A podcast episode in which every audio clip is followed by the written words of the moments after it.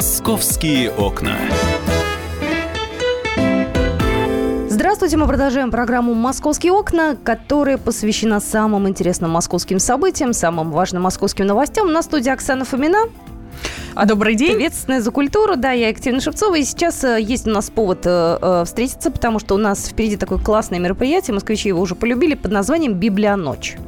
Да, Кать. Ну, вообще вот эти все ночные акции культурные, они страшно любимы москвичами. Вот казалось бы, ну кто тебе мешает в будний день сходить. Ночью в библиотеку? Нет, ну вот Муж. При, при свете дня, при свете дня, да? Нет, вот не так это привлекательно для москвичей, как э, ночные посиделки, да? Хотя, казалось бы, и, и днем бесплатно, и ночью бесплатно. Я понимаю, с ночью в музее, да, вот другая ситуация. Там можно за бесплатно посмотреть совершенно выдающиеся какие-то вещи, спектакли, перформансы, концерты. А здесь-то, ну, в любое время не надо платить, да, за вход в библиотеку. Тем более, что сейчас они у нас работают по новому новому графику, э, работают и в выходные. Единый выходной теперь у библиотек это понедельник, друзья, и очень удобное расписание. То есть они теперь там не до пяти часов, а до, до вечернего вечера работают просто.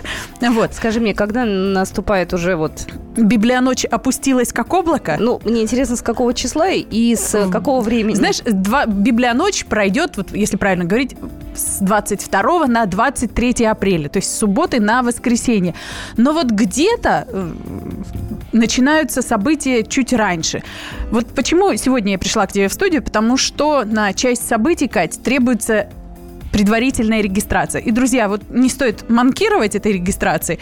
Вот сейчас выберите свою свой любимый музей, свою любимую библиотеку. Ну, почему про музей я сказала, да, вот, например, э, дом Булгакова. Это же вот не библиотека в общепринятом понимании, да, uh-huh. это действительно uh-huh. музей. И между тем там пройдет библионочь. И программа там, друзья, ну просто вот, вот как в музее Булгакова умеют. Все э, с э, мистическими шутками, прибаутками, с экскурсиями, с перформансами, со семейными спектаклями. Ну вот, например, 22 апреля в час ночи можно побывать на ночной автобусной экскурсии «Мистическая Москва» или «Территория призрака». Да, вот, ну, проедешься по ночной Москве, посмотришь. Потрясающе, по-моему. Потом будут, э, будет открытие выставки, это уже в 13 часов 22 апреля. Иллюстрации к роману «Мастер и Маргарита». А форты Александра Федорова вход свободный, ну, тоже согласись. Только после регистрации. Нет, вот сюда регистрация не нужна. Не нужна. Понятно.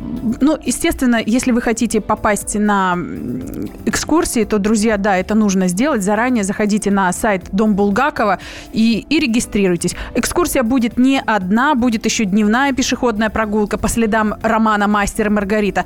Будет в 18.30 автобусная экскурсия по тропе исполнения желаний Будет еще 23 апреля в час ночи э, автобусная экскурсия, также под названием «Романтическое путешествие по следам романа «Мастер и Маргарита». Ну, то есть все вокруг мистики, вокруг э, романа Михаила Фанасьевича крутится. И я знаю, что поклонников романа и творчества Михаила Фанасьевича немало. Угу. Поэтому, друзья, ну вот, вот прямо сейчас набираем телефон и регистрируемся. Напоминаю, что количество бесплатных мест ограничено. Вот. Что еще будет интересно в Доме Булгакова? Еще там будет э, семейный спектакль «Мэри Поппинс». Можно будет э, побывать на чтецко-дурацком перформансе. Малоизвестная актриса и остальные. Вот. В общем, будет очень интересно, друзья. Программа на любой вкус. Так что заходим и регистрируемся. Куда еще регистрация? Ты знаешь, я требуется? поняла, зачем регистрация нужна. Места не самые, может быть, массовые, да, я конечно, не должны понимать. Конечно, Библиотеки, музей, да, им в этот день, извините, выходить на работу или им можно отдохнуть, потому что будет там, не знаю, два человека, Не-не-не, нет, на работу, Катя, выйдут все, просто. Вот представь, экскурсия на трамвае, да, 302 бис, Булгаков и его эпоха. Вот трамвай, вот он сколько вмещает в себя? Вот как ты думаешь, народу? Ну, мне кажется, что сидячих мест там, ну, наверное, 20-30, нет? Я не права? Ну, мне так кажется. Но 20-30 человек смогут поехать. Остальные... постоять, если это знаешь, как в американских школьных автобусах. Угу. Стоять запрещено, только сидеть. Вот, может быть, и здесь такая же политика. В общем, в любом случае, нужно узнать, если вы какое-то себе событие выбрали, запланировали на библионочь с 22 на 23 апреля, друзья, зайдите на сайт или позвоните в это самое место выбранное и узнайте про предварительную предварительную регистрацию. Еще предварительная регистрация требуется в Музее современного искусства «Гараж». Там тоже э, немало интересного, в том числе и всякие лекции. Э, так что вот лекция тоже много людей не вместит. Это все-таки не в колонном зале Дом Союзов проходит, а Музей современного искусства «Гараж» не такой большой, как нам бы хотелось. Будет, кстати, особая программа от Москино. Можно будет совершенно бесплатно посмотреть в кинотеатрах, принадлежащих э, этому объединению, бесплатно фильмы посмотреть. Так что вот тоже, опять же, милости просим на сайт Губкино, наслаждайтесь. Вот, казалось бы, да? Губкино, музей Булгакова. Видишь, акция разрастается, и можно приходить, и, не знаю, Центр современного искусства «Гараж». Это тоже ведь музей, да? Ну, «Гараж» – это популярное место. Слушай, а кто ходит на такие мероприятия? Мне вот интересно, кто является целевой, так скажем, аудиторией? Ну, как целевая аудитория? Во-первых, семьи, Кать. «Библионочь» – это, конечно, такое объемное название, но на самом деле программы в библиотеках а, среди участников немало, и детских библиотек библиотек, они начинают свою программу вот где-то с 13 часов. Ну, так что на любой вкус, да. И понятно, что для детей не будет э, особо такой вот ночной программы. Это все, естественно, библиосумерки, как их уже окрестили. Вот, например, Российская государственная детская библиотека, которая на Калужской площади возле метро Октябрьская, да, такое большое серое здание. Ты мне рассказываешь, я в этой библиотеке провела все свое детство. Вот, унылая с виду, но на самом деле с весьма ярким наполнением, с яркими творческими сотрудниками. Там, между прочим, библионочь будет стартовать стартовать со звука трубы. Катя. Выступит юный музыкант Ильяс Навреддинов. Вот э, стоит это услышать. А после будет и теневой спектакль «Дочь неба», и песочная анимация у лукоморья «Дуб зеленый», угу. и э, много чего. И будут мастер-классы от мастерской глины, от э, по пантомиме будут и пластическим этюдам, а также танцевально-акробатические номера будут показывать. Ну, в общем, будет выступать квинтет медных духовых инструментов. А еще гостей ждет игровое путешествие под названием «Шесть чувств» и занятия от кулинарной школы и того, и другого. Ну, Будут учить вкусняшки То есть давай так, я поняла для себя одно. Библия ночь – это не обязательно читать книги, потому что первая ассоциация, которая у нас возникает, да, при слове библиотека, там Что ты придешь ночью в читальный зал? Что я буду делать с книгами ночью и не только ночью, да? Слушай, ну прости, тут, наверное, моя недоработка. Я тебе хочу сказать, что тема нынешней ночи – это э, новое прочтение, и э, библиотеки постараются читателей познакомить с известными произведениями, но в какой-то новой трактовке. Именно вот это не будет чтение, хотя будут и читки разных произведений, да, вот сценарного такого плана, но это будут еще и встречи с интересными писателями, актерами, режиссерами, перформансы, выставки. Вот, опять же, повторюсь, что особая программа для юных москвичей и гостей столицы приготовлена. И, друзья, вовсе не обязательно иметь читательский билет, чтобы попасть в библиотеку. Вот про регистрацию я уже говорила, повторюсь еще раз, кое-где нужна, а кое-где вы можете просто спокойно приходить в библиотеку и наслаждаться всеми этими э, я не знаю, культурным пиром, если так можно выразиться. Вот. И, кстати, заодно можно и записаться в библиотеку. Вы узнаете ее совершенно с другой стороны. Это теперь не просто э, залы, где сидят э, скучные тетеньки в очках э, среди пыльных формуляров и, и всего прочего, да, и рваных старых книжек. Нет, сейчас хорошие фонды, сейчас компьютеры, сейчас интерактив такой, что мама не горюй. Теперь это не просто библиотеки, теперь это культурно-досуговый центр, где можно и в обычные-то дни побывать на всяких мастер-классах любопытных. Вот. Вот, так что вот про это сказала. Друзья, еще будет интересно, самое важное, наверное, если вы не захотите в библиотеку идти, будете просто проходить по центру Москвы. Где библионочь в центре Москвы, Катя? Какое место? Естественно, Триумфальная площадь, где когда-то выступали поэты-шестидесятники. Их, кстати, что Ты знаешь, просто у нас буквально э, 20 минут назад, как ушел гость э, Алексей Беляев, мы говорили про Маяковку, мы говорили про благоустройство, про центр города, про качели, которые на Маяковке. Я просто подумала, что центр города сейчас идеально совершенно подготовлен для того, чтобы даже на улице проводить различные культурные мероприятия, в том числе и... Вот, знаю, Кать, и эта книг. самая библионочь, она будет.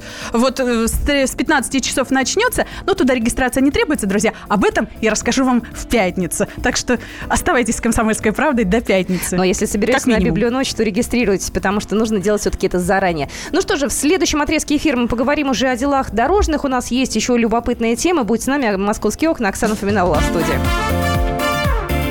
«Московские окна».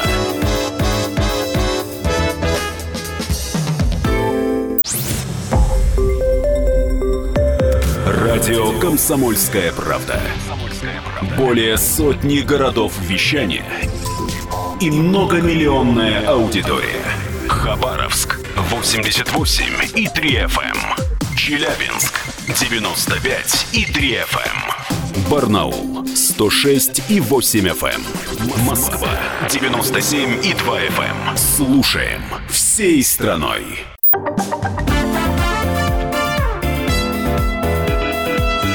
Московские окна. Здравствуйте, мы продолжаем «Московские окна». Я рада, что вы с нами. Меня зовут Екатерина Шевцова. В этом часе у нас еще есть важные новости. Мы с вами сегодня поговорим о том, что делать, если вам неправомерно выписали штраф. Это я сейчас обращаюсь к друзьям-автомобилистам. И плюс к этому есть еще интересное предложение депутатов э, Мосгордумы, э, как э, в детях наших развивать патриотизм. Тоже, на самом деле, любопытное предложение. Обсудим его сегодня. Но давайте все-таки начнем со штрафов, потому что в последнее время камеры видеофиксации значительно продвинулись товарищи по технологической части. И стали они выявлять э, такие правонарушения, как движение по обочинам, выезд на встречную полосу, нарушение требований разметки.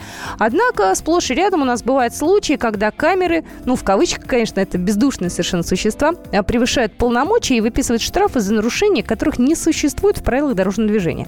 Оказывается, наши товарищи, автомобилисты, стали получать письма счастья за нарушение пункта 1.16.2 приложения 2 к правилам правилам дорожного движения. Под этим пунктом прописаны так называемые направляющие островки, которые наносятся в местах разделения или слияния транспортных потоков. Ну, вы все понимаете, о чем я говорю сейчас, да? Э, там очень часто паркуются, иногда люди с аварийкой могут постоять, подождать. Ну, в общем, такой для себя выбрали способ не платить за парковку. Так вот, э, в правилах нигде не указано, что э, такую разметку пересекать нельзя. А значит, нарушение невозможно. А некоторым такие штрафы приходят. У нас на связи Петр Шкуматов, координатор общества «Синие ведерки». Вот мы эту тему с ним сейчас и обсудим. Петр, здравствуйте. Да, добрый день. Петр, я помню прошлый год, когда э, пересекали фары, да, там полосу, да, и водителю приходил штраф, были такие достаточно любопытные, курьезные случаи. Что у нас сейчас еще, кроме вот того, о чем я сейчас рассказал? За что нам еще приходят штрафы, которых либо в природе не существует, либо, э, может быть, как-то вот э, немножко неправомерно получается? Э, слушайте, ну я бы все-таки заострил э, внимание именно на вот этом штрафе, потому что э, здесь, э, как бы это сказать по дипломатичнее, э, в общем-то нарушение-то есть. Но оно просто э, по другой статье Кодекса административных правонарушений. То есть действительно за э, нарушение э, разметки, то есть как вот протоколы эти выписываются, э, наказывать нельзя, потому что напрямую не запрещено. Но э, дело в том, что по правилам дорожного движения э, есть такой пункт 9.7, который обязывает водителя в случае, если э, на дороге, на проезжей части нанесена горизонтальная разметка, двигаться исключительно по полосам. То есть там нету никаких других вариантов, то есть mm-hmm. только по полосам движения. Так вот, э, движение не по полосам, то есть, допустим, по разделительной полосе, по обочине или по вот этой разметке 1.16.2, mm-hmm. э, оно э, трактуется по статье 15.15.1 и это штраф полторы тысячи рублей. Ого, слушайте, так ощутимо. Я думала, может, рублей 500. Там со скидочкой 250. Ладно, можно как-то было потерпеть, наверное. Конечно, конечно. Так вот, э, я что хочу сказать. Водители правдорубы, вот которые прямо вот правдорубы-правдорубы, в итоге накликали на других водителей беду, потому что то, что сейчас по ошибке трактовалось 500 рублей, угу. уже скоро э, эта ошибка будет исправлена, и штраф за движение по вот этой по этим островкам безопасности будет полторы тысячи рублей. Ну, я что хочу сказать, ну, отлично, э, вот давайте повяжем тебе э, красные пионерские галстуки, там, не знаю, э, и звездочки октябренка, ну, и скажем, что мы, да, действительно добились правды. Ну, я считаю, что это очень хорошо, в три раза больше штраф. Не, ну, совсем как-то мне не радует, а можно каким-то образом остановить этот процесс, да? Уже, наверное, нельзя, потому что слишком, слишком далеко все зашло, и я думаю, что ошибка это, безусловно, будет исправлена. Те водители, которые получили 500-рублевые штрафы за движение по островкам безопасности, могут подать в суд и отменить эти постановления э, на основании того, что они действительно выписаны по несуществующему, э, за несуществующее нарушение. Но для этого, конечно же, надо будет пройти 7 кругов судебного ада, посетить 15 судебных заседаний, э, предоставить доказательства, что ты не верблюд. Ну и да, тогда 250 рублей тебе вернут, конечно же. Но разве хочется вот, но... ради 250 рублей затевать такое вот непростое конечно, дело? Конечно, нет. Конечно, нет. А вот э, я думаю, что уже скоро все, ну, уже, естественно, и юристы работают, и ГИБДД вся уже на ушах стоит. Угу. Я думаю, что уже скоро, как того требует законодательство, движение по островкам безопасности, особенно это касается тех людей, которые Э, на третьем транспортном кольце вот так вот срезают э, съезд э, с эстакады, например, будет тарифицироваться как положено, то есть полторы тысячи рублей. С ума сойти. Спасибо, Петр, что рассказали. На самом деле это важно. Петр Шкумантов у нас был только что на связи, координатор общества «Синие везерки». Э, ну, а я, э, с вашего позволения, сейчас э, предложу вам услышать комментарий нашего эксперта, потому что, ну, если вы вдруг действительно соберетесь оспаривать этот штраф, э, я думаю, что у нас есть такие люди, которые готовы ради 250 рублей побороться. Вот, в конце концов, принципы тоже дело нужное. А, Александр Рутюнов расскажет, как нужно правильно оспорить штраф. Что для этого нужно сделать, куда пойти, какие документы нужно предоставить. В том случае, если вы полагаете, что штраф вам назначен, выписан незаконно, то естественно, что вам необходимо это постановление обжаловать. Лучше всего это сделать в суде. На мой взгляд, лучше, конечно, воспользоваться помощью адвоката, но при этом нужно понимать, если сумма гонорара адвоката будет разумной, обоснованной, то суд в случае выигрыша вами дела конечно, эту сумму вам возместит. Если человек сам решит разбираться со своей проблемой, то ему точно так же нужно обращаться в суд. Когда ему пришлют штраф, там ведь выписывается постановление соответствующее. Вот это постановление выносит конкретный сотрудник. И вот в заявлении нужно будет ссылаться как раз на это постановление. Более того, копию постановления нужно будет приложить к этому заявлению. Ну, такой непростой путь надо нам с вами преодолеть для того, чтобы оспорить штраф. Александр Арутюнов только что был у нас на связи. Адвокат, э, надеюсь, что э, все-таки у нас с вами не будет неприятных ситуаций, которые придется все-таки оспаривать. «Московские окна». Давайте продолжим автомобильные-пешеходные новости. Э, хорошее, кстати, э, сообщение. Летом в Москве у нас с вами, товарищи, появится 19 новых диагональных зебр на перекрестках. Ну, в моем понимании их должно быть э, не 19, а раз эдак в 100 больше. Потому что это удобно, когда тебе не нужно переходить дорогу, там, не знаю, вот через каждый пешеходный переход, а можно перейти по диагонали. На самом деле появятся эти пешеходные переходы в западном и северо-западном округах. Значит, значит, на э, северо-востоке э, столицы появится два перехода, в остальных округах Москвы по одному. Э, как говорят центр, представители Центра организации дорожного движения, выбирали они именно те перекрестки, на которых уже сейчас зеленый свет загорается на всех направлениях. Таким образом, дополнительных задержек для водителей не предвидится. Э, пешеходы могут достаточно быстро перейти на другую сторону.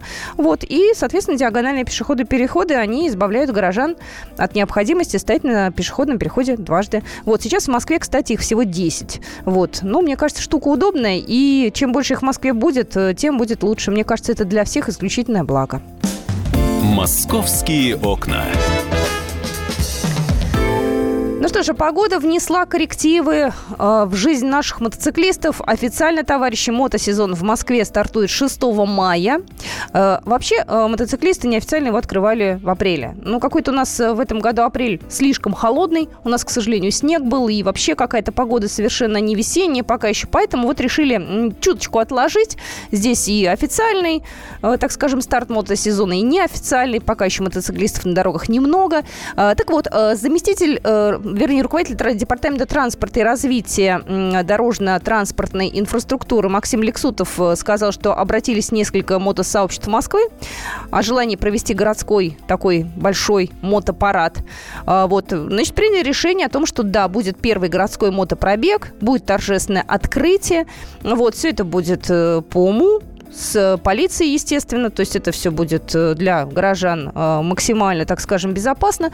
Вот, и, в общем-то, я надеюсь, что это как раз еще праздники будут, 6 число, это у нас суббота, многие разъедутся, ну, то есть это не будет никак э, обычной жизни москвичей мешать, потому что иногда люди, конечно, расстраиваются, когда большая толпа мотоциклистов, когда едут большой колонной, немножко это мешает. Я помню, даже в прошлом году был скандал, когда пытались перекрыть движение, автомобилисты пытались прорваться. Вот в этом году все будет, естественно, э, по-человечески, под эгидой полиции. Я надеюсь, что все будет хорошо. Московские окна. Сегодня, кстати, важный день. Сегодня 19 апреля. И сегодня э, в столице пройдет единый день встреч глав управ с жителями пятиэтажек.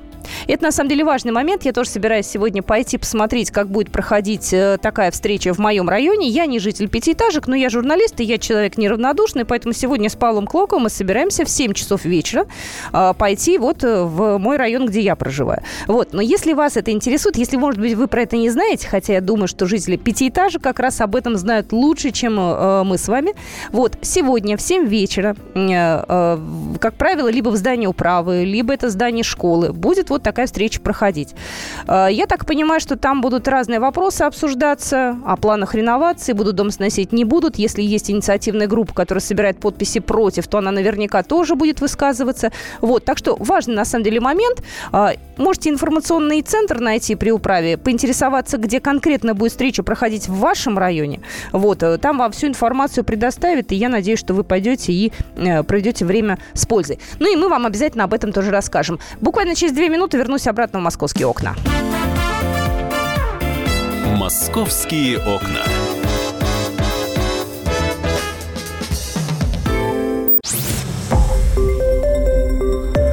Радио «Комсомольская правда».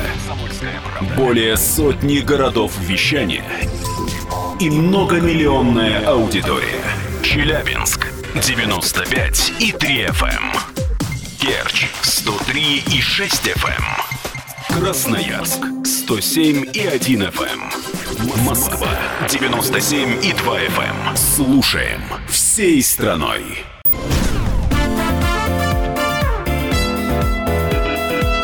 Московские окна. Здравствуйте, мы продолжаем «Московские окна». Я еще раз всех приветствую. Меня зовут Екатерина Шевцова. И давайте еще поговорим о различных инициативах московских депутатов. Э, вы знаете, вот эта новость, она меня сегодня заинтересовала. Э, председатель комиссии Мосгордумы по культуре и массовым коммуникациям Евгений Герасимов э, предложил развивать в школе патриотическое воспитание для борьбы с терроризмом. Он достаточно эмоционально высказывался, сказал, что в школьной программе нет ни строчки о патриотизме, гранты школам выдают за все, что угодно, за ЕГЭ, еще за что-то, а этой темы нету. Где там, э, там, где есть патриотизм, террора быть не может.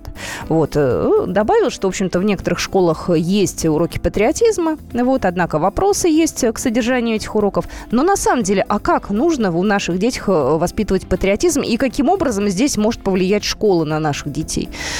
Такая тема достаточно обсуждаемая, и часто она у нас в эфире поднимается. Мы для того, чтобы уж точно узнать позицию Евгения Герасимова, позвонили ему и попросили его эту новость прокомментировать. Давайте послушаем. Я вышел с предложением о том, что учащиеся школы, с моей точки зрения, должны обязательно прочитать определенные книги, посмотреть спектакли, фильмы. Это как раз и есть воспитание, пусть это громко звучит, но патриотического духа, настроения, знать свою историю. Так, например, посмотреть спектакли «Третья ракета», «Молодая гвардия» или посмотреть фильм «Панфиловцы», «Горячий снег», посмотреть э, фильм «Они сражались за Родину», посмотреть, возможно, потом написать э, сочинение. Это наша история, это наша гордость. Этому надо уделять особое внимание. И вот это э, чувство, я считаю, что нужно прививать, нужно знать свою историю. Я сталкиваюсь с тем, что реально многие не знают даже великие заслуги наших военачальников, побед многие не знают. Когда существует настроение э, у людей гордость за э, свою страну, за э, своих дедов и прадедов, то отношение к тому, что вокруг происходит, оно становится ответственным. Здесь очень важно, чтобы у нас поколение неравнодушным росло.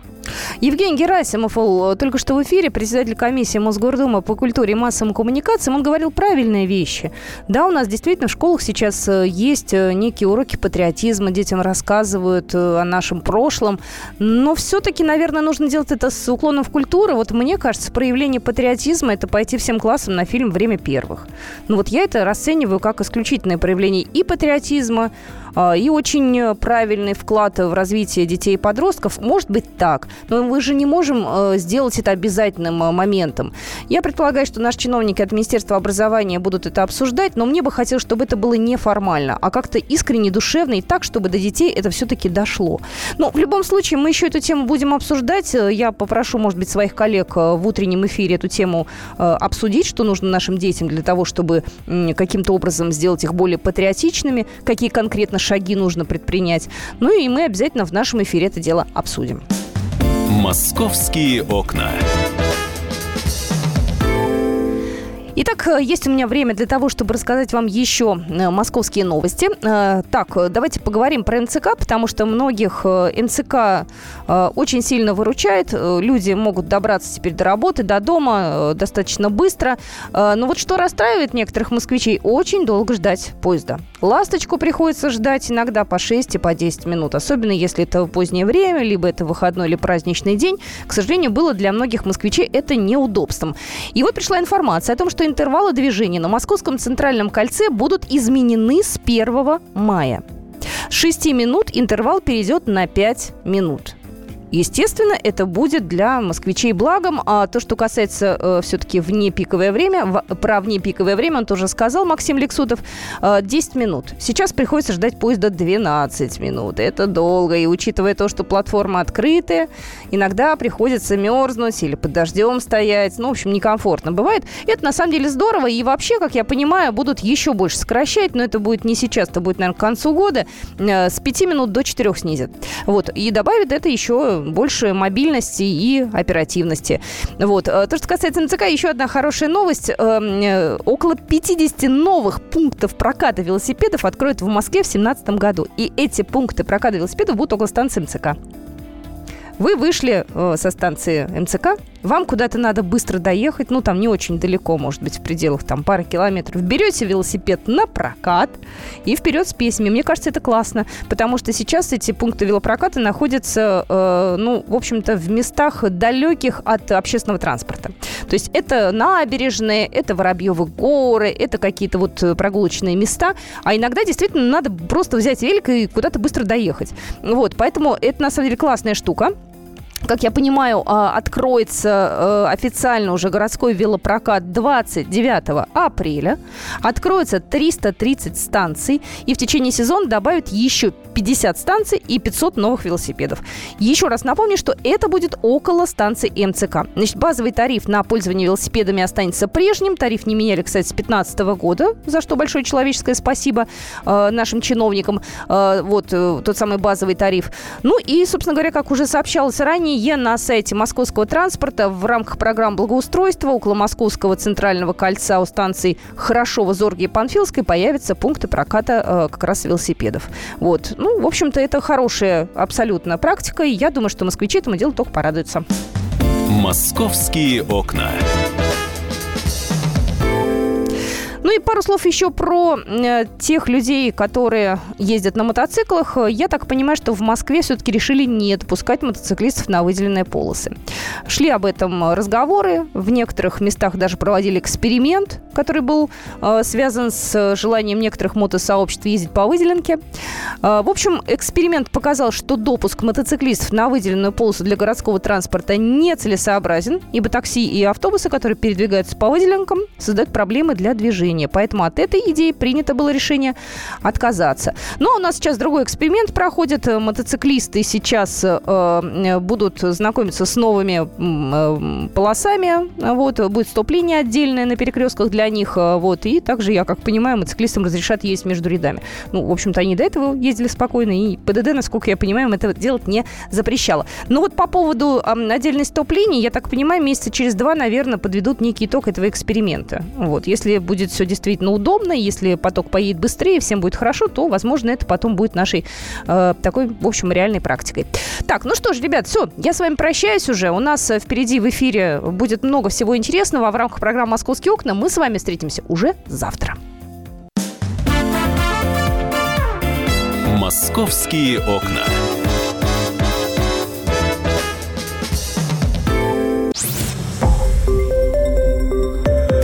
Радио «Комсомольская правда». более сотни городов вещания и многомиллионная аудитория. Хабаровск 88 и 3 FM. Тюмень 99 и 6 FM. Кемерово 89 и 8 FM. Москва 97 и 2 FM. Слушаем всей страной.